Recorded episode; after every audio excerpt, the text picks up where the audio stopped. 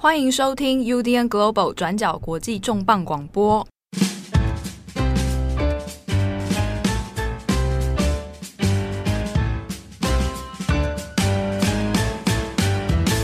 Hello，大家好，欢迎收听 UDN Global 转角国际重磅广播，我是编辑七号。我是代班编辑依兰，哇哦，今天的重磅广 播感觉完全不一样。啊是好，今天的重磅广播是由编辑七号，还有你说你是哪一位？我是代班编辑依兰，代班编辑宜 兰，对对对，还是外挂编辑依兰，外挂编辑宜兰，隐藏编辑宜兰。对对对，好，这礼拜重磅广播哦，因为这个另外三位同事啊，包含编辑是郑红啊、是惠仪啊、佳琪啊，啊三个人忙得不可开交， 哦，过劳，对他们过 劳，对，哦他们加班。是，啊，这个基本上在国际就是个 black 企业对， 哎，是 哦，啊。他们三个人因为在处于这种水深火热的状态，没错，所以这礼拜的重磅广播呢，我们就干脆来做一个比较 special 的啦。 OK，好，那就找了呃编辑七号跟我们的隐藏编辑代办编辑宜兰。耶，那因为宜兰她本身其实就是新闻工作者啊，是是是是，是。那这个过去其实我们有一集也是找宜兰来一起啊、嗯代班。啊对，那一集是我们做呃讲那个香港警察跟日本这个这个政报技术的一些关联嘛。没错没错，是在讲那个安田讲堂事件嘛？对，对不对，那时候刚好也碰嗯上反送中的问题哦。是，好，那有一些听众朋友可能想说，诶，这个宜兰声音很熟 悉，难道是那个节目坊间有个节目叫做《波豆笑脸鸭》的那个宜兰吗？会不会这个现在的这个节目的宜兰跟七号就是那个宜兰跟七号西就是一啊？不没有错啦，我觉得我觉得人设还是要差，有要分分区分一 下，对对对，那因为这个节目啊、我们是重磅广播啊，是我们相对的会比较震惊严肃、严 肃。庄严、 庄严肃穆一点，对，好，所以今天也跟这个我们听众朋友啊说明一下哈、是啊，今天这一集会由我跟怡兰来做一个搭配。呀，对，那我们其实刚刚已经在不知不觉中跟大家透露了这一礼拜的主题啦。是的，嗯，这就是礼拜的主题其实是过劳，哎，是的，过劳哦。那讲到过劳，我们很多人都会直觉想象就是，哎，讲到过劳死，哎对卡卡洛西，嗯，哎，这个日文名词里面其实基本上是一个日本原创的 啊，对，没错，没 错，所以我们这礼拜要谈的就在谈日本的过劳史。可是你可能会想，哎，这个不是已经老生常谈了？老议题了，谈这干嘛呢？对、啊，那其实呢，这个劳议题现在有一些新的讨论啊，新的一些发展，主要在于说，呃，日本在做过劳死的职灾认定的时候，有所谓的过劳死线。嗯啊 c o l o s i Line，对，按、啊、那个 line 就是说我我划定一条死线，怎么样来确定说，呃，这样的劳动状态就等于是过劳死，哼哼，所以我要抓出一个时间上限嘛，你加班的时间到多少对，啊，那你就可以把你认定。那现在这个事情呢，因为在日本的讨论里面呢，有终于啦，哦，一一露出一线曙光，说魁违了二十多年，对，我们要应该要把这个所谓的过劳死线哦，把它放宽认定嗯，啊，从宽对认定。因为其实目前哦，对于过劳死的认定标准，其实包括就是呃，你在发病前的一个月加班超过一百小时，或者是呢你在发病前的两个月到六个月间，你平均每一个月加班超过八十个小时，那它就会把它称为过劳死线。对可是这个限制好像有一点点呃，这个死线好像有点太呃固定了。对，啊因为或有或很多人，对，因为有很多人其实他可能是不规则的，对，嗯不他可能规是则加班，他不规则加啊班，啊不规则的工时，在这种状态之下，那又会觉得说，原本设定的这个加班时上这个时间的底线哦，对，好像嘖有点不符合现实啊。因为实际上，大家很多人加班的的那个时数，他可能在加班整体一个月加班超过八十小时，他就已经其实是受不了了。是，对啊，嗯，那是不是才会觉得说，那应该要把这个这个标准哦，把它从宽哼哼，啊，那现在现在的一个讨论，厚生劳动省啊，他们自己的讨论是说，那我把它应该放宽到认定说，一个月加班八十小时就可以算嗯嗯嗯，啊。嗯那当然，你还要是说你认定的话，你是你还有发病啊，是，就是 说，当如果你你你如果体力超人一等，你这个加班八小时完全不觉得累是，啊，这个有点这个有点异常啊，哦，这个有点对，超人的体 力，对对对，但是说你如果有发病哦，那就要算说，那你前面的这个加班状况是怎么一回事？嗯，好啊，这边说的加班八十个小时一个月，对，我们来具体算一下，这大概是什么？这有点难。想象哎、这有点哎，难、对我跟你说，，半小时好像一下子有点不知道什么回事啊、每个月对不对？对，嗯那我们正常来讲，大家一天工作时间是八个小时好，我们先啊用早上九点来算好不好？啊，早上九点上班，对不对？那你就算八个小时进来嘛，啊，就是一天工时加这差不多就是这样。那你一周如果一周工作五天，对，那每天八个小时的话，那一周算下来就是四十小时好，啊。那四十小时，OK，那一个月我们算四周，嗯，那一个月基本上就是一百六十个小时。对，啊，那就是这个一般正常的状态。好，那如果我们加上加班的时间，对如果是一个月八十小八时十的小话，时，那一个月一百六加八十，嗯总工时就是两百四，对，有点难想象。我们把这两百四再往回推好了，是我到底一天平均会上班多久？多久？嗯，如果是一个月加班八十小时的状态，我平均一天就是加班四小时嗯，哦，那就是一天你总共要上班十二十小时，二个小时。好，那如果七号，我们假设我们每天九点上班，哎，七号进到转角国际的办公室啊，现在是9点现在是在家工作啦 是啊对，九点早上九点，然后我下班是晚上九点，九点十二小时哦。好，所以对也就是说，早上九点上班，晚晚上上九点九下点班下班。OK，好。 啊，这个就是基本上在过劳的一 个而且，哎、你还要算中间，因为通常都会有呃法定的休息时间是一小时嘛。好，假设对是算一小时的话，所以照理说应该会是十点下班。对啊，而且说不定你那一小时根本也没在休息啦，你对吃饭什么 的，对不对？因为尤其啊，转角国际常常就是不吃饭的，你知道 吗？是 对，或者或者边是边边吃饭边工作，对。对啊，所以这种状况算下来其实蛮吓人的。而且我觉得最可怕的一件事情是，呃，像这呃，比方说在二零二零年的时候呢，他们其实厚生劳动省有调查哦，日本有半数以上的企业，其实他们是彼此是要有劳资双方的加班协定的。对，嗯那大企业也有九成以上都有签订，但是呢，这些违法的公司当中呢，其实有五千多间公司，五千七百八十五间的公司呢，每一个月平均让劳工加班超过所谓的八十小时，已经超过了。对对占违法公司的百分之三十一、三十七点一。那如果说是每一个月让劳工加班超过一百五十个小时的极端案例呢，竟然也有七百三十间公司、欸，对，所以换句话说， 这是一个其实普遍大家也可能也跟大家印象符合的，日本是的确是一个充满着过劳、对，嗯职场过劳状态的。哼好，哼而且这还是说，刚刚算的东西还是说，可能是预设你是一周工作五天。对对，没那错常常很多人的状态是他可能就我们刚刚讲的，他他的工作时态是不规则的，嗯他可能是不是这一周一到七都都在在上工班，对，对又或者是他可能集中在某几天疯狂加班，嗯，完全没嗯嗯睡觉这种，哎，这个眼睛闭着就趴在公办公室就睡着是啊，第二天醒来的时候你人就得在办公 室，有没有啊？无缝接轨上班，厉害啊无 了缝，接轨。所以也就是说，如果说呃，像比方说刚才讲到那种极端企业啊，就是每一个月上加班一百五十个小时，或是一百五小时以上，可能到两百、三百。你想想看，在日本通通常在还没有疫情的时候，平均通勤的时间可能会是一个小时。以上，嗯那也就是说呢，他根本不用回家 了，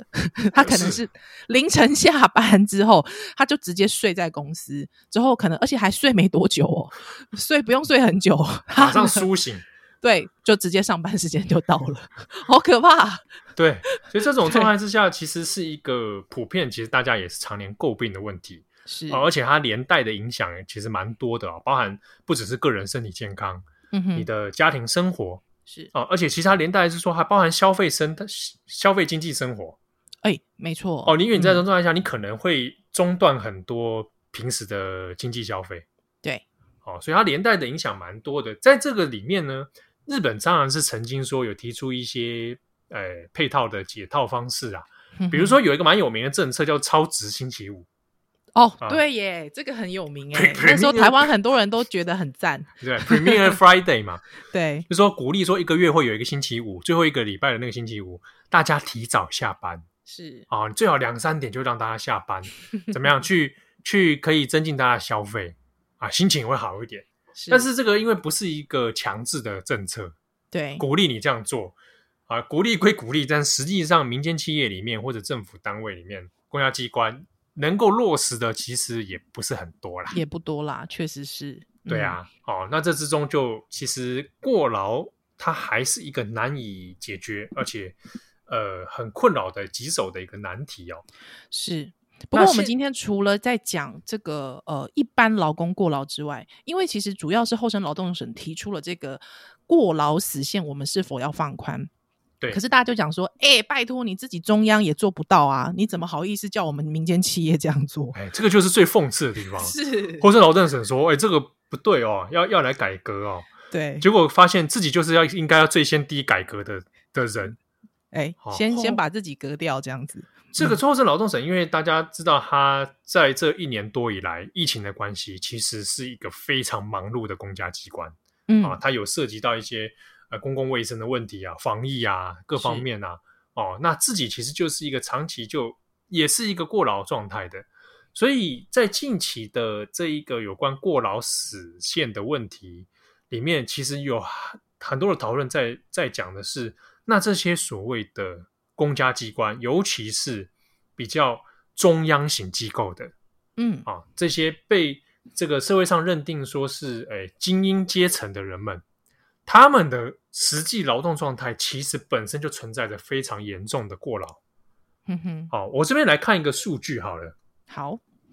呃，根据日本 NHK 这边他们做的一个调查哦，以中央省厅为主的这些国家公务员啊，这个就是通称所谓的辖官呐、是辖官，嗯辖、嗯是那个晚霞的晚霞的霞，对对关就对是这个关卡的关，啊嗯，卡斯米嘎塞基这个峡关就会代指，就是说，因为这个是东位于东京都千代田的这个地名，嗯，啊，那千代田这个区峡关这个地方呢，就是很多中央行政机关总部的位置啊，所以它就会代称说，这个行政的中枢、政治的中枢就叫做峡关下关，嗯，啊。那另一个当然可能大家也常会有时候新闻会看到叫永田町。是啊，拿嘎塔球。永田町的话，就是因为它是一国会啊，还有总理大臣啊的官邸所在地啦、嗯啊，哼哼，所以总永田町又会被当成是哎政治机构的这个代称啊，一个霞关，一个永田町啊。那以霞关的这种呃国家公务员来说呢，超过这个每个月八十小时啊加班的这个超过这个底线的人呢，诶，总共超有来到六千五百三十二人。这是去去年十二月到今年二月至三月间的统计。 没错，嗯就是说在短短这个这个月份里面，它里面的人数就这么多。那哇超过塞超过一百小时以上的，两千九百九十九人哇塞，好可怕啊、啊！所以这个之中，其实可以说是大部分的人都处于是这种过劳状态。那如果用以单位来分，谁最多呢？就是后生劳动省、后劳省，是再来就是财务省，很可能跟预算有关的财务省。啊对，嗯再来哼国交省哈、啊，国土交通的。对，啊，所以这之中其实诶，大家的状况都不是很好受是啊。对，所以这个里面涉及到的问题哦，大家才会去想说，哇，诶，对于民间机构、民间的想法会觉得，诶，连我们这种国家这么中枢的人啊，这些嗯过去其实在日本里面被视为是官僚精英集团的人，他们都存在着这么严重的过劳问题，那会不会影响到所谓的效率？嗯啊，哼会不会影响到他们的生命健康？那不就是进而影响到整个国家机器运作的时候，他就面临到一个很严重的过劳吗？嗯哼啊，或者反过来，大家想说，是不是因为现在的行政效率这么就是这么差啊？就是因为你们的这个劳动条件、劳动环境这么的差导致的？嗯哼对，所以其实整个呃日本的中央呢，其实一直都有在研拟说要如何改善或改进这个算是公务员他们的呃一些劳动权益啦，然后特别是在缩短工时这件事情上。不过缩短工时这件事情其实非常的麻烦，怎么说呢？因为这又牵涉到国家的预算哦。那比方说，我们可以想说，是不是用加班费来限制呃加班的时间？但是因为公务员他们其实领的就是呃人民的纳税钱嘛，哈，所以其实呃这个预算都会是在前一年所拟定的。而且老实说，你的预算如果公务员的加班费预算如果太高的话，其实也会引发就是呃民间的一些反弹，会所质以也疑就是啊，说对，质疑哎，是为什嗯么搞成这是不是加班那么多 嘞？哦，是不是有什么问题？啊这样对对，而且你本来不就是公仆吗？应该为大家服务的啊。是传说中的面试奉公嘛， 是 哦，所以就变成是说，好像呃要增加预算来呃。这个达到缩短工时，或者是说让这个呃加班的人呢，他感到说他有一些回馈，好像也是一个蛮困难的事情。对，嗯而且它其实还有一个很现实层面是，我预算就是设定到这么多了，对我今年度的预算就是这样。好，那结果实际上结果大家的加班费时间其实是爆表的是，啊。那你爆表了，你报过预超过预算了，我我怎么能够给你加班费？对，对没有我办法，有我钱弹哪性？来？嗯，对啊所以会又有一个很恶质的恶性的循环，变成好，那开始实际上他还是得加班，是，可是我没办法给你钱，哼哼， 不是你不会有加班费啊？怎么办？啊还能怎么办？你就只好继续做下去喽。你你也只能做好，啊不然怎么办？你是公务员呢、对啊，你可能你可能隔天隔天长官要质询啊，是，对不对啊？你你能跟长官说，哎，不好不好意思哦，啊啊诺啊诺呢啊诺看内瓦奈呢啊啊啊，我啊没有钱呢，我不能加加班呢啊，你能这样子吗？哦，那对，当然不能，嗯，对，啊，那这种形成的职场文化里面，它基本上就会有一个很恶质的结构在里面嘛。是，所以到底为什么会让他们的这个行政效率这么的低落，或是为什么会让我们的这种精英中的精英、官僚集团、 精英集团里面的公务员，他们会长时间的在工作，甚至我看到一个还蛮有意思的报道是说，他们有时候可能是呃半夜哈、可能是已经晚上十点、十一点了，突然被叫去集合、欸，对对对，突然被其实叫去开 会，对，这个哦，这个因为因为最近近期这个相关的讨论有越来越多，那是呃，其实有不同家的媒体呢，日本媒体也会去说找到一些呃当事人是啊，他可能就是在中央省厅里面这些辖官里面的国家公务员啊，嗯来问他们说，到底你们实际加班情况如何啊？实际的劳动现场如何？那像刚刚怡兰说的，半夜被叫去了是、啊，啊对的，有可能第二天有什么事情，你要然后你要来处理嘛，突发事件，突发对事件，要处理，或、啊有什么政策，或者你的长官本身就不是专家，嗯，啊，那那你们这些所谓的技术官僚们，这些这些官员们，是不是要集合起来，赶快集思广益，帮他拟定一些方案？嗯，好，你就有很多的这种麻烦事。那之中有人会算说，比如说像在国会期间啊，国会开会啊比较密集的这种状态里面，大家要加班，对不对？对，那有一种算法蛮有意思的，就是去看这些国会办公室外面嗯计程车，哦。因为要你不载可他能们下班，对，因对，为因为你已经没有办法搭到电车了嘛。一对电车已经先去那个了，对，嗯所以你往返要打靠烊靠计程车，那就是算说嗯嗯那计程车的费用。好、哦，对耶，这是一个还蛮大的开销，就是对说，呃，因为那个你你毕竟是公部门嘛，那你对你加班、你的通勤，那当然是算在这个 预算里面的，对对对对对对，哦，嗯你说都会说到啊报公账嘛，对不对？对对对好对对，那这个里面交通费用费里报面公账，在国会的密集期间啊，好、这样年度这样算下来，它可以搭到二十二亿日元哇塞，啊，然后就有有人去拍好照、啊惊，人哦，拍照那个三更半夜的时候，在国会外面是拍整个整串的计程车排计在那里，程车，哇，对，另然后类另类的那个 计程车， 对，那有人有人说排班的哇，地那这个方啊是好像是公仆啊，是这个为了国家在奉献，在燃烧嗯哼生命，但实对际上现场是确实确实说，哎，你有很多的工作是，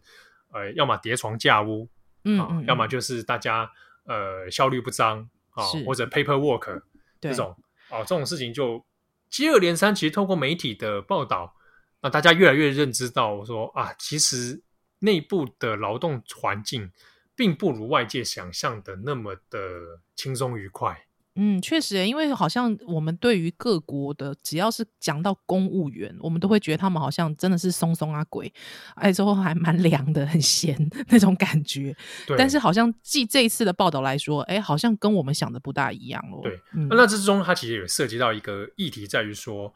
呃，精英意识啦。是啊，最近最近不是那个东大特训班又又哎二有出了，哎，对对啊，大家都在看说，他当初那些人到底考上东大没有没有？， 对对对，哎，大家就想说啊，东大考东大到底是这么的执着哦？他的确在日本社会中好像是一个很这个不得了的这个目标跟梦想，对不对？是啊，也确实，因为东大的这一种呃精英人才结构，它很直接对应到中央省厅的这一种呃极少数人才哼嗯哼，啊，它的这个人力的流动啊，它是有直接相关的。哼嗯哼，好，那针对这个议题呢，因为刚好也讲到我们这个呃精英阶层的过劳，是好，我们这边下面就来做一个连线访问啊。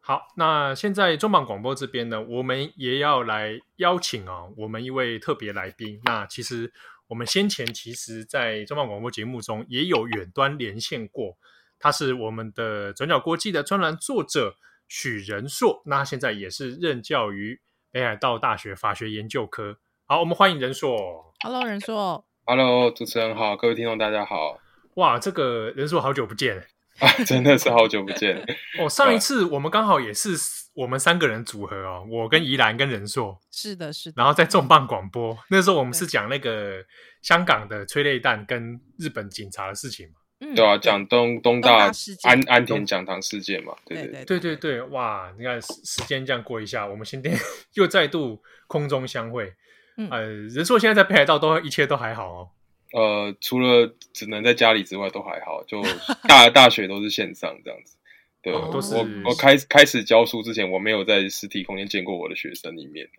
哇，哇，到目前为止，哇，真的也是对不对容易对耶。我没有没有见过活生生的学生在我前面，呃，没没有什么当老师的，没有什么当教授的感觉，实感是不是没没有感觉，对，因为对你下线上课程教完，然后关掉荧幕就有一种，所以我我真的有学生吗？ 那种 感觉不真不不真实，然后一切都是一种幻觉。 对，不过至少至少薪水每个月的薪水是真实的，这样就哦，那好就了。好，那就 好，好，那因为这今天我们聊的题目、哦、也有谈到说过劳死的问题，然后也谈到说在像中央机构这样基层公务员哦，他们面临到的一些过劳状态。那因为谈到这一个所谓的侠官哦，这样精英中的精英这样的这种集团哦，这边其实我们也想来请教一下人硕，就是我们看待这样的问题的时候，其实我们分几个层面来看哦。当然，一个在于说，哎，这样的所谓中央基层公务员，它的组成成分、人力的结构到底是一个什么样子？就台湾跟日本比起来的话，可能没有办法完全类比。就很简单说明一下说日本的公务员体系可能分，当然先分中央跟地方嘛，然后嗯中央公务员又分这个很多不同的等级。那我们现在在讨论的这最近这个因为过劳的问题变成话题的是金字塔的顶端，对，就是日文他们称为 carrier，就是呃就是职业那个 carrier，不过这是日文的一个呃造自己造的语言啊，对，我们可以把它称为特考的特考公务员这样子，他们其实就是最高阶的公务员，他们一进去的这个起点官等就最高这样子。那人数非常少，啊比方说他们一年大概所整个这个，我们就我们现在把它称为特考公务员，特考公务员只录取一千八百人这样子。哇，然后对一届一千八百人分到他们这么多部会，对，就等于是一届就真的就是可能呃二十个、三十个这样子，就精英中的精英中的精英，金字塔顶尖的那那一小群人这样。所以这是我们今天讨论的范围，主要是说，哎，他们应该是这个一考上就是人生一帆风顺啊，被认为是金是是金字塔的顶级。那为什么他们会现在反而还在讨论他们的劳动问题？ 对这个社日本社会也是感到非常的震惊，特别是疫情之后，这个部分又变得更严重。嗯哼。嗯，嗯，你刚才讲到说，呃，在这这样子的这个精英集团里面，这这个金字塔顶端的公务员，他们可以到如何到金字塔，就是说我意思是说，就是说他们日后的就业保障啊，或者是说他们日后的发展，跟一般的公务员有什么不一样呢？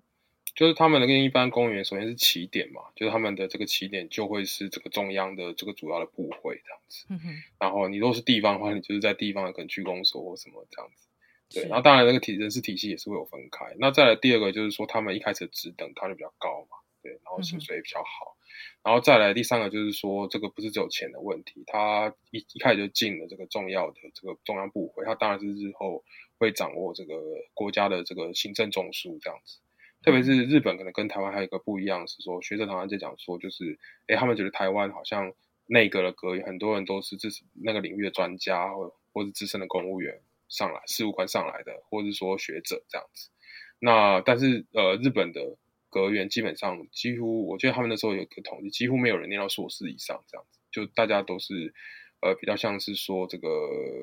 比方说我爸爸是议员，所以我也是议员，或我爷爷是议员，我是议员这样子。嗯哼，哎，就论资排辈来对当论论官，资，对对对对，所以他等于说他分到，比方当什么国防部长啊、卫福部长啊、内政部长这种大臣的位置，只是一个分位，就像大风吹一样去安插的一个结果这样子。那嗯所以呃，在其实这个大概在九零年代之前，整个日本这样他们都觉得说，真正运运作这个国家其实是这些精英中精英的官僚这样子，所以他们大部分来自于名校。那比方说，像如果你看世界数据的话，其实很首先日本最好大学，当然大多数是东大嘛。对，那比方说到两千年的的时候，我们刚刚讲的一千八百人左右里面有三成的东大，那他以哇前曾经有过以前过半都是东大也有这样子。嗯哼，所以以前讲到东大的文科的第一志愿就是去考这个特考公务员这样子，就不会像台湾说啊，东大法学部，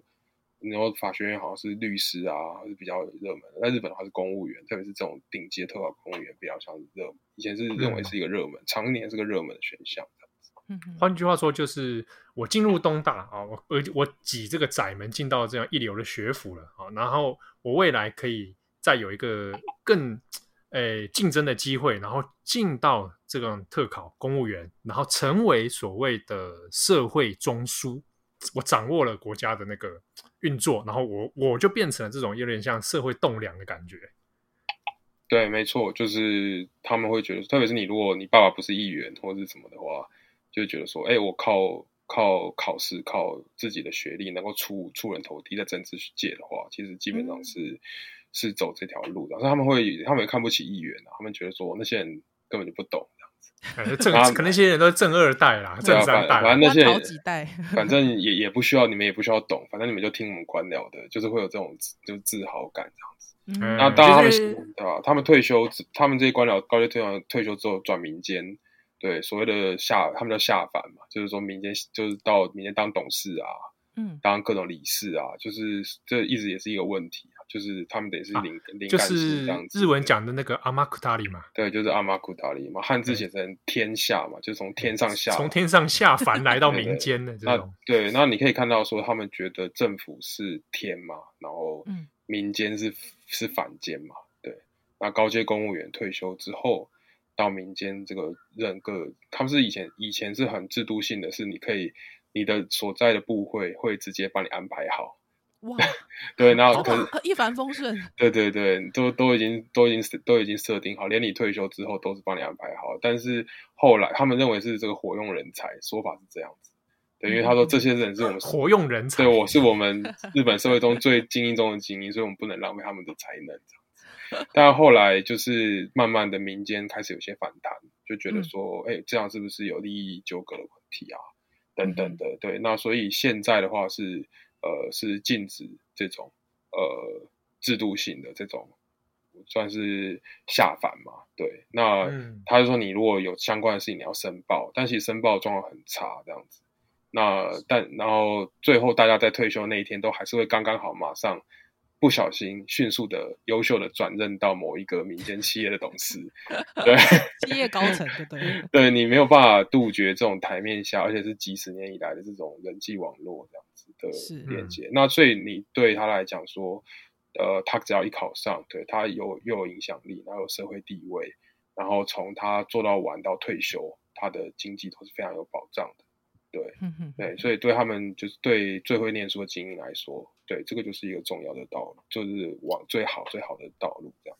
嗯嗯，因为其实也是他们在任职的期间，就是比方说他们从二十岁考上了这个算是非常精英的公务员的精英集团里面，他们其实负责的业务就是跟国会之间的一些联联系，还有民间企业的联系嘛。所以也就是说，他的职涯长达可能二十年、三十年这期间，他其实跟地方企业或者是跟其他的有利地方，呃，应该是说。政要有利人士，他们的关系其实是非常非常巩固的。所以也就是说，他们在退毕业呃退休之后，他们可以得到一个很优良的工作，像什么呃呃企业董事这件事情，好像也是可以理解的。可是明明这么好的工作，为什么现在反而越来越少人要去呃要去报考呢？他这个主要，他被最近可能新闻说他要报考的人减少，其实主要跟蛮其实有蛮多不同的因素吧。就首嗯先第一个就是、呃，我们刚刚讲到它很多都是名校，东大或者京大这样子的嗯名校。其实我们北海道大学考上的比例还蛮高的，这样。那那有一个这里面有就先有一个呃性别的一个那个算是比例的问题，因为东大的女性的学生是只有不到两成这样子。对，那一开始、 这很低耶，这低的对吓人超耶。低，对啊，对，很低，因为他们就是会觉得，就是社会上觉得说，而且报考人数的比例就差不多就是这样，所以东大的至少东大的说法是我们并没有像以以前在爆出来那些医疗大学一样，故意把女生的报考者的分数调低这样子。哼哼，对，没有，但是报考的比例差不多就是这样，然后差不多录取的就是这的比例就是这样，这样子我没有调分，那所以这反映出说他们会觉得说，那女生念东大干嘛？对，就是你念太高，那、那这以后你结婚怎么办？对，就是这个事情还是很很根深蒂固这样子。对你是不是还是在你当地念个大学就好了？如果你有，你不要去挑战东大这样子。对，嗯那所以当就是东大本身的性别比是八比二的时候，对，那那这个那他们这些名校又占了这个呃公务员比例，公务员的这个呃报的录取比例相当高的时候，那他的性别比例也也会很悬殊。对，嗯像呃目前有提出，所以他们现在讨论第一个就是性别的问题嘛，就是说以前的数据说，哦、甚至这个女生的整个在这些特考公务员比例不到不到一成都没有这样子，对对，一成都没有。哇那塞， 我可以说，它是一，它不是只有高学历的集团，它还是一个是男男生理男性的的集团对这样子。对，那他说现在好一点，可能两两层、三层好一点这样子。对对对，所以第一个是性别，所以很多女性她一开始可能就不太不太有机会，或者不太愿意选择这样子，这是第一嗯哼点。第二点就当然我们讲到过劳的问题嘛，就是说是现在大家开始重视这个劳动的问题。那像他们这些精英公务员的意思，就是他们是责任制啊，就是你对你就是基本上你你的这个你很有权限，你就是必须要做到底这样子。所以他们现在有一些辞职愿意出来在媒体上说，就说这个大家都觉得说，呃，每个月加班一个一百个小时是基本。然后，然后，然后两两百个小时算你有在工作，然后三百代，然后三百代表长官看得起你之类的，哇这样子哇塞，也太变态了 吧？对，就是就是这样子。那可是现在日本年轻人的价值观，他们慢慢不太愿意做这种事情，这样子。嗯哼对，就是说，哎、好像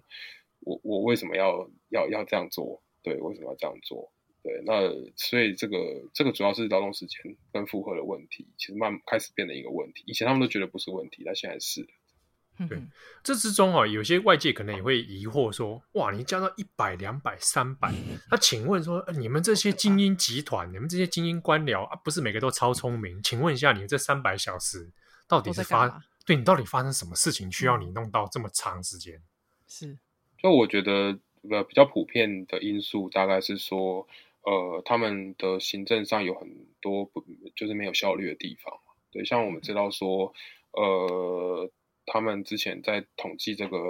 那个病例的时候，要用传真机啊，然后传哎，真机、对，就是之前在算那个疫情的时候啦，哦对对对，然后传真机坏掉了之后，确诊数就很少这样子，因为传因为传真机坏 掉，对，就是那那阵子也有所谓那个日本校正回归的事情。 对是对对对，所以首先是这个就是数位行政没有推动嘛，然后他们现在也在说要推动这样子，所以你什么都要弄成纸本，然后有一些很繁繁琐的信件啊、开会议等等。你对日本官僚印象就是一直要开会嘛，对不对？对，对那对对，对，那所以说行政的效率的问题有没有办法提升，这是一个问题。那还没有提升之前，工作就会很多这样子。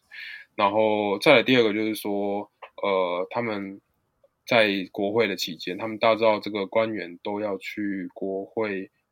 呃备询嘛，就要被对问问题。对，那嗯一般来说，这个议员会先要有咨询的时候，他会先把问题呃寄给这个事先寄给相关的这个部会，这样子，然后哦我们哪一天我要咨询什么事情，请你们准备资料这样子。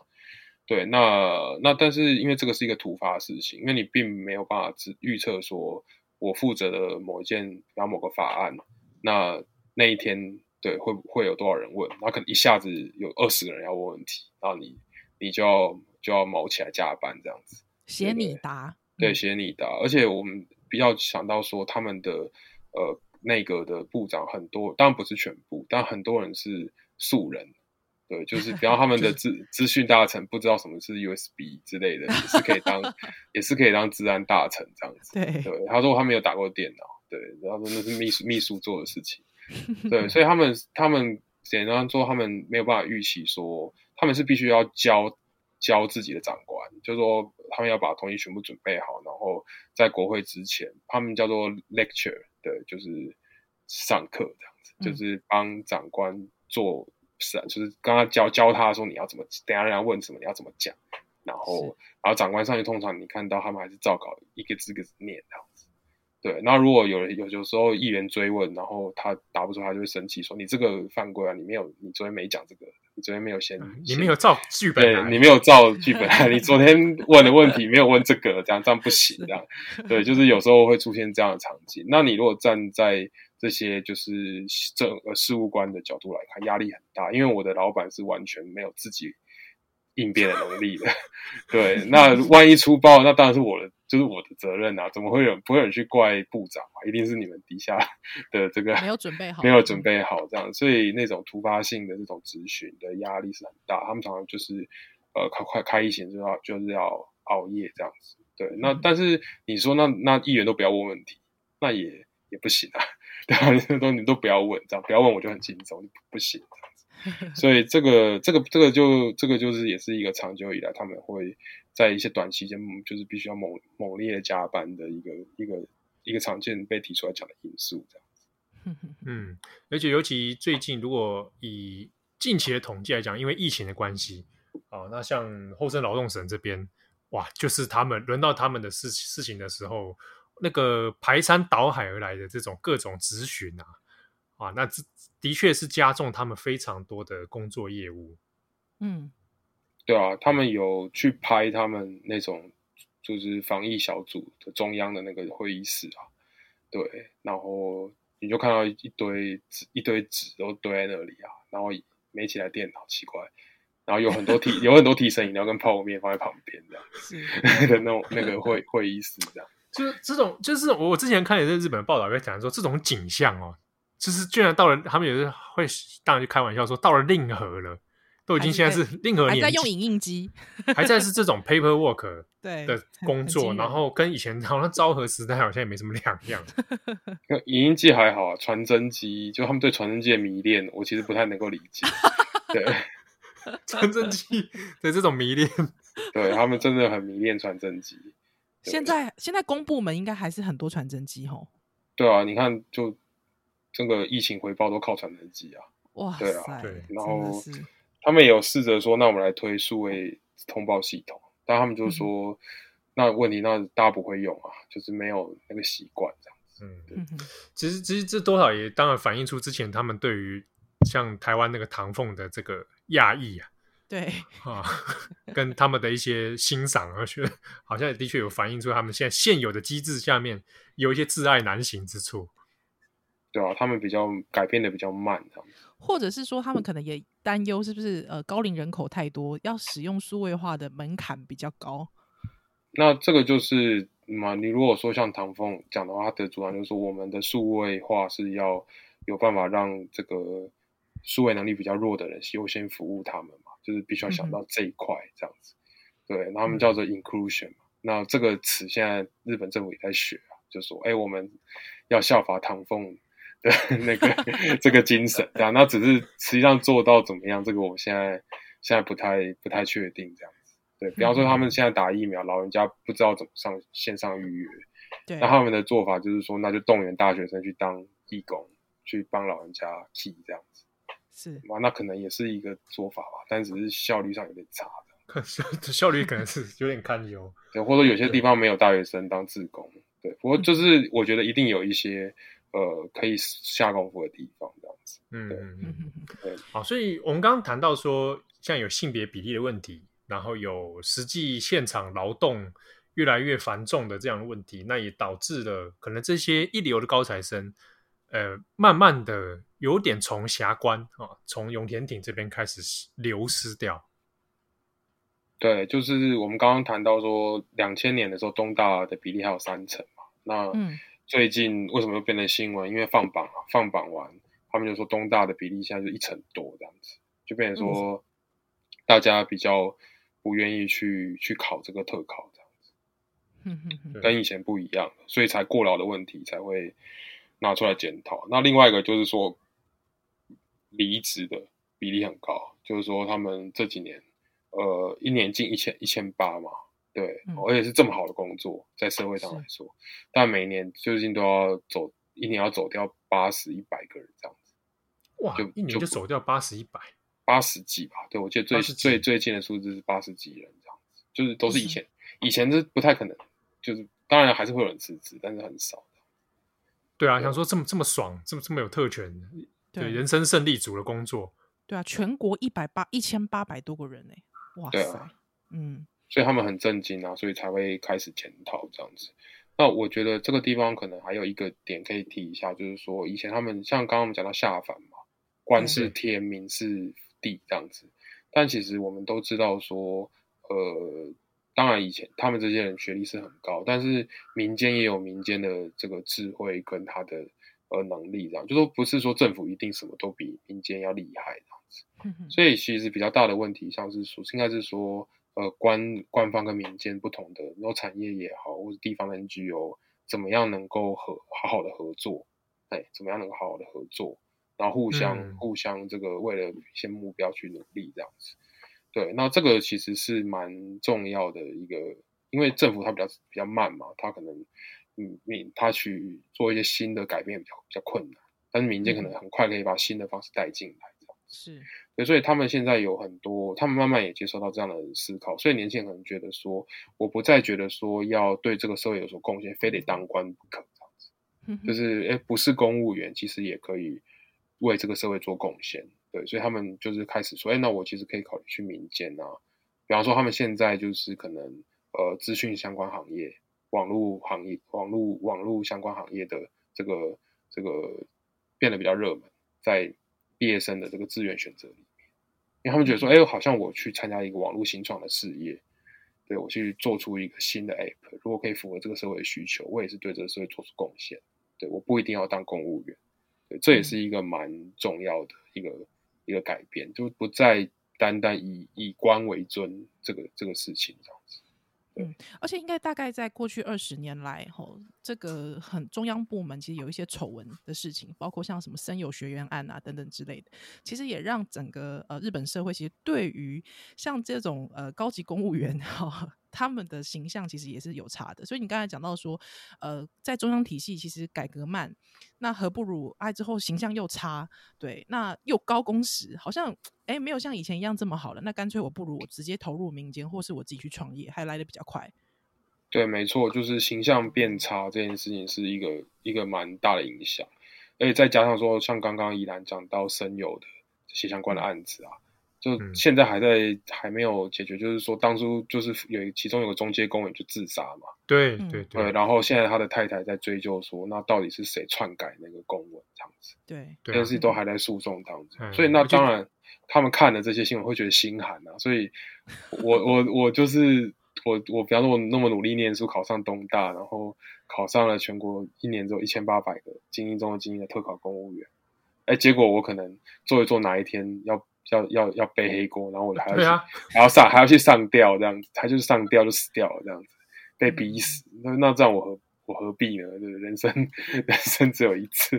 对对对啊，这个就弄到这最后，我本来想要改变国家、改变社会，结果我我我要帮长官来背背罪，黑锅，哇！对，这这当然到底影响到什么程度，还有需要再再研究啦。对，那只是呃，确实这这几年有点关不了身这样子，就说说关不是当然不是说关是对的或怎么样，但是讲这种呃，最后都推到这个公务员的，就是这些事务官的手头上啊，甚至还还要以死去掩盖一些事情，这真的是要是一般一般的学生看了，真的应该会觉得有点心寒吧。所以像最近的这些相关的采访，就是访到这些比较年轻的这些特考公务员，他们反而会是用一种。我好像是来牺牲奉什么牺牲奉献嘛，我好像是我 我 对呃我好灭灭失奉 公，对，我对对，我我是我我不入地狱，谁入地谁狱入？地狱那？种口口吻在在叙述自己的工作，那当然跟以前比起来，为国家贡献、为国家贡献，这个这个基本的意识形态还是不变的。嗯但是好像就是以前以前大家都他们自己也觉得，然后大家都觉得他们过得其实挺不错的。嗯对，但是现在大家慢慢觉得那是其实好像不是一个呃很很好的菜式，特别是你像刚才讲到，我想女性的话，嗯就是以前女性很少嘛，所以女性的往上升的干部就很少这样子。对，所以他们可能结婚被起会结婚会被侧目啊，然后生小孩有问题。那你说如果要生小孩的话，要育儿的话，他们又不太有这个呃男女，就是说呃配偶互相就是帮忙育啊儿的这种概念。家事分工很对，少，呃嗯比加分的话很少，那变成是说，你做你可能生理女性，如果结婚生小孩，你要一边呃对付小孩，然后然后处理家务，然后你要一个月要加班三百个小时。对谁要啊？ 对，以我想宜兰 应该谁谁谁要？对对啊，所以是 就是这个其就是还有在考量性别因素的话，这其实对他们的这个多元化其实是蛮不利的。对，那所以他们也有一些组成一些小组，开始在反省这件事情，这样子。对，嗯那这就看说呃未来有没有会不会有什么进一步的改变。对，而且这之中他们反省的一些点，其实呃也是蛮蛮有意思，是说那希望能够透过这样的改革啊，解决之后大家不只是劳动的问题，是解决少子化的问题。 大灾问，哦，对啊，他们的劳动政策常常是挂在跟少子化是挂在一起嘛，就说如果劳工的处境很不好的话，那大家可能就会选择，那我就没有办法生啊，不不对就没办法。虽然说这个预设好像说大家都理论上要生小，就应该要生小孩这件事情，其实是对蛮有蛮有问题的。是只是他们呃政策上确实是常常把两件事情呃拉拉在一起想的。哼嗯哼，哇！特别是全国每年的一百一千八百名精英中的精英，还没有那个还少子化，对不对？还没办法繁衍后代，这不是很可惜的一件事吗？ 对，就就会有这种想法， 是你这好像把人家当 种马是不 对是？啊，当我的当种马，对啊的感觉。啊，但然的后他确们是他们以前没有这个问题啊，因为是生理男性的集团嘛，嗯，对，啊就对全、这个全部都是压在他们的配偶身上这样子。是啊，好，那哎，那到这边人数还有要需要什么补充吗？就我觉得，其实呃，我们今天虽然是谈日本，但是其实台湾这几年，然后警察、消防啊、公务员，其实公务员劳动权利的问题也是慢慢被关注这样子。是，对，那我们当然台湾没有，可能没有他这么精英的这种特考公务员的集的集团存在，但是大家可能也会觉得说，哎，公务员好像是一个还不错的工作啊，这样子的一个想法。过爽爽的，嗯，对，那但是我们觉得说，可能还是要比较深入的去看到他的这个呃劳动的实际上的现场，他是不是有过劳加班的问题，比方说或者约聘啊这种不稳定的问题。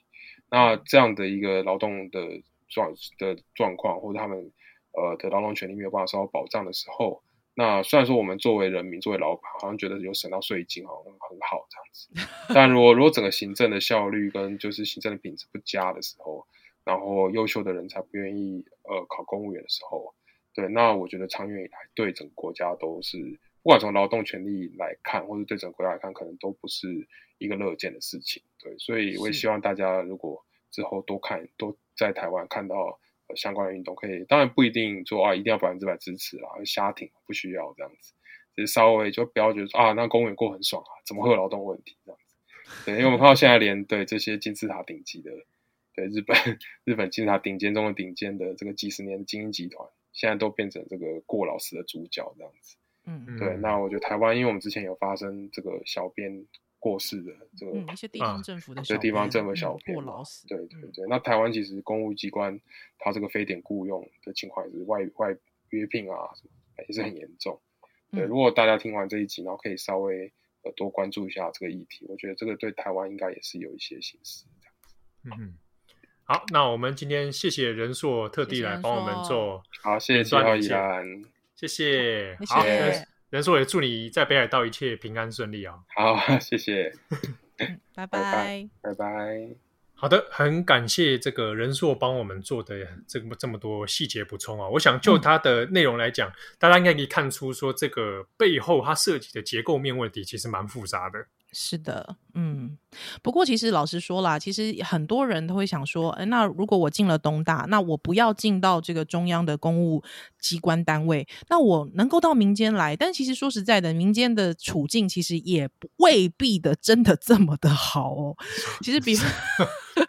你说好，我去，我我去去那个民间企业工作，对我去民间企业工作，哈，那比方说有几个大家都觉得说嗯很赞的民间企业，好了，哈，啊，小心哦，你小心哦，你法律责任你要负哦。没没没没啊！我根据的是这个布拉库的企业大赏，好不好？每年都会有这个布拉库企业大赏，从二零一二年开始哦，那是有一些 NGO 啊、律师啊，还有一些呃这个团体呢，他们来一起投票，要揪出日本的一些黑心企业啦。那这个二零二零年的这个呃布拉库呢企业呢，因为疫情的关系哦，所以就是还没有办法做调查。不过可以看一下二零一九年，二零一九年呢，其实提名的一些企业来说，哎，其实都是还蛮知名的大企业。我相信呢，其实大家都知道说，那些知名大企业应该都是什么东大毕业之后就啊，就直接拥抱这些企业，对不对？如果可以进到那些大株式会社，都觉得哇，自己很赞。应该也是人生胜利组，但是比比方说呢，在这个提名单当中呢，就有几个哇，也是大家也是蛮耳熟能详的，包括有什么三菱电机、哇，三菱啊，米字必喜呢？明治必须啊、米字必喜最近最近还出了那个出包了啊、哦。 哦，这个、哦 这三个包真的是有点大条，三十年来伪造资料啊、 没错，哇哇，那伪造资料他们还过劳啊哦、喂，不是 啊，这就是过劳在伪造嘛。哦，不知道所以哦，我对，可不能知是道 故这我不真知的道太累了，太累了，所以他们就只好伪造哈。好，那还有什么呢？Toyota， Toyota 呢？嗯，哎、Toyota 哈，之后还有这个电通，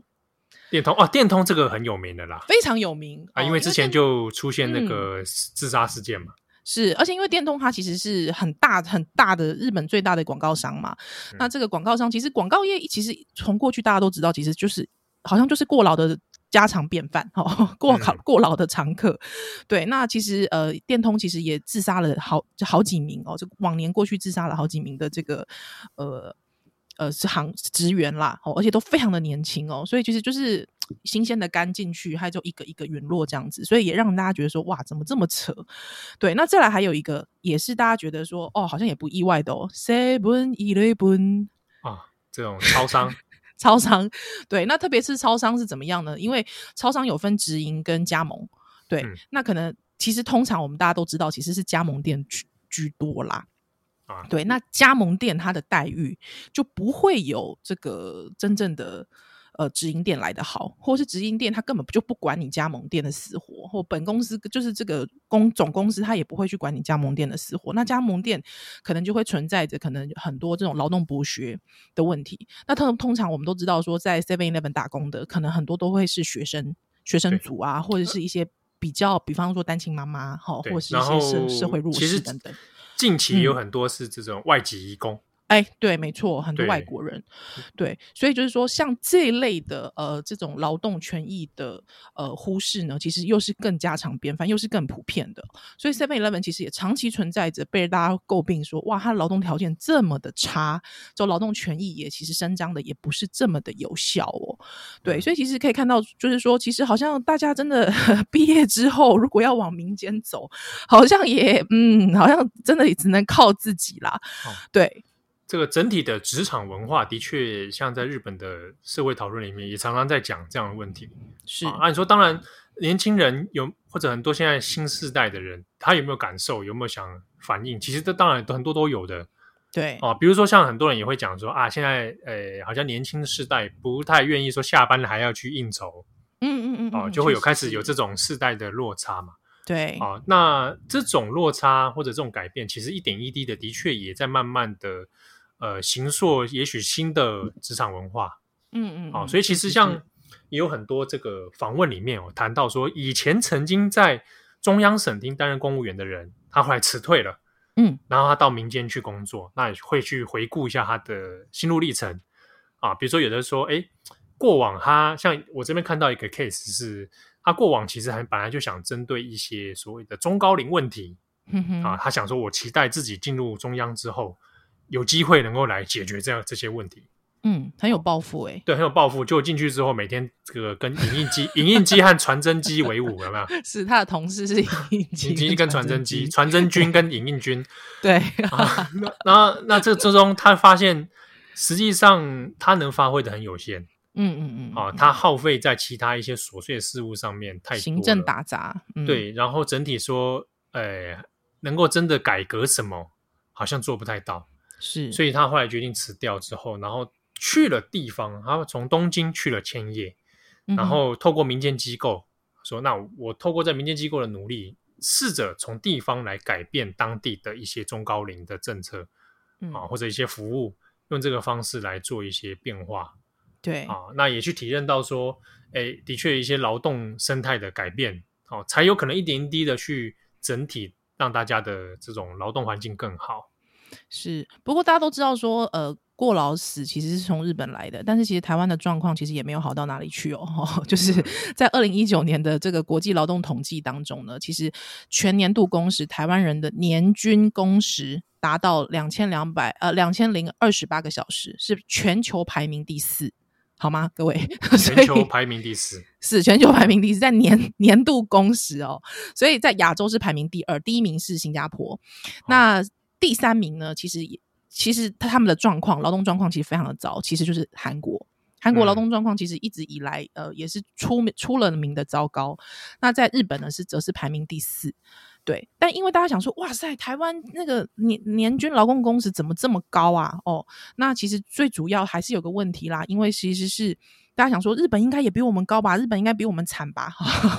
好像有这样的印象。那但是主要是因为在台湾所谓的部分工时从业者，就是说所谓的派遣啊或打工族啊，他们的总人口数其实是比日本跟韩国来少还少的。像日本，它的这个所谓的部分工时从业者，可能有达到百分之二十五以上。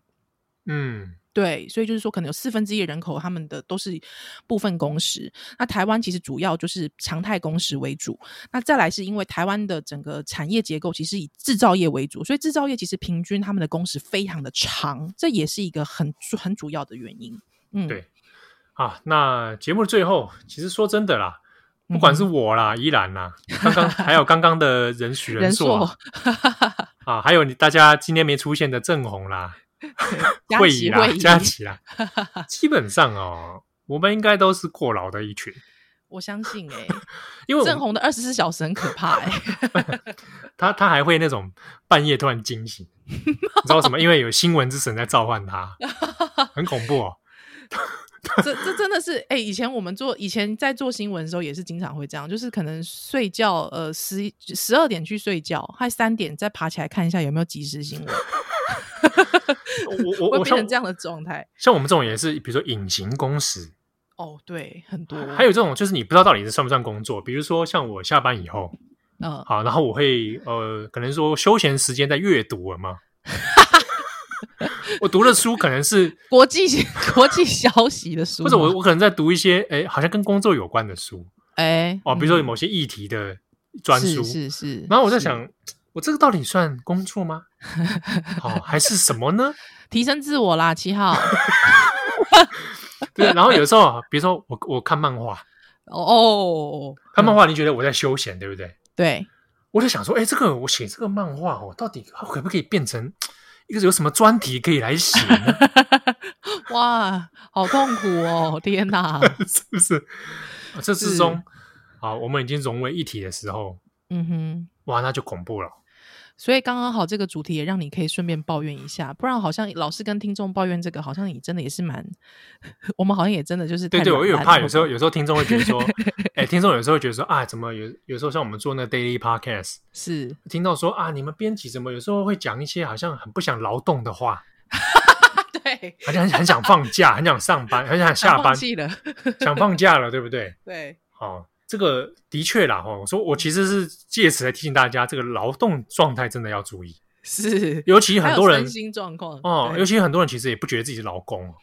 哦，这真的是一个大问题耶，对，比如说，嗯比如说我们前面讲的日本这些中央省厅的人，哼哼我他们有时候会觉得我是社会的栋梁、欸，对我是精英中的精英，英、欸，对，我才不是所谓的劳 工嘞，我这个是有使命感来的。可是这哎、这个这个很像是它有一个前提是劳劳工好像就是比较比较低阶，是不他是？觉得得是那一种，对啊，他可能觉得比较对不对低阶，像有的大学教授也不觉得自己是劳工啊，哦，对啊，很多老师他可能也会觉得我是我是神圣的职业，我怎么会是劳 工？对，有的医生也不觉得自己劳 工哦，是劳工对，，确实 哎、哎但我是是要医要师推，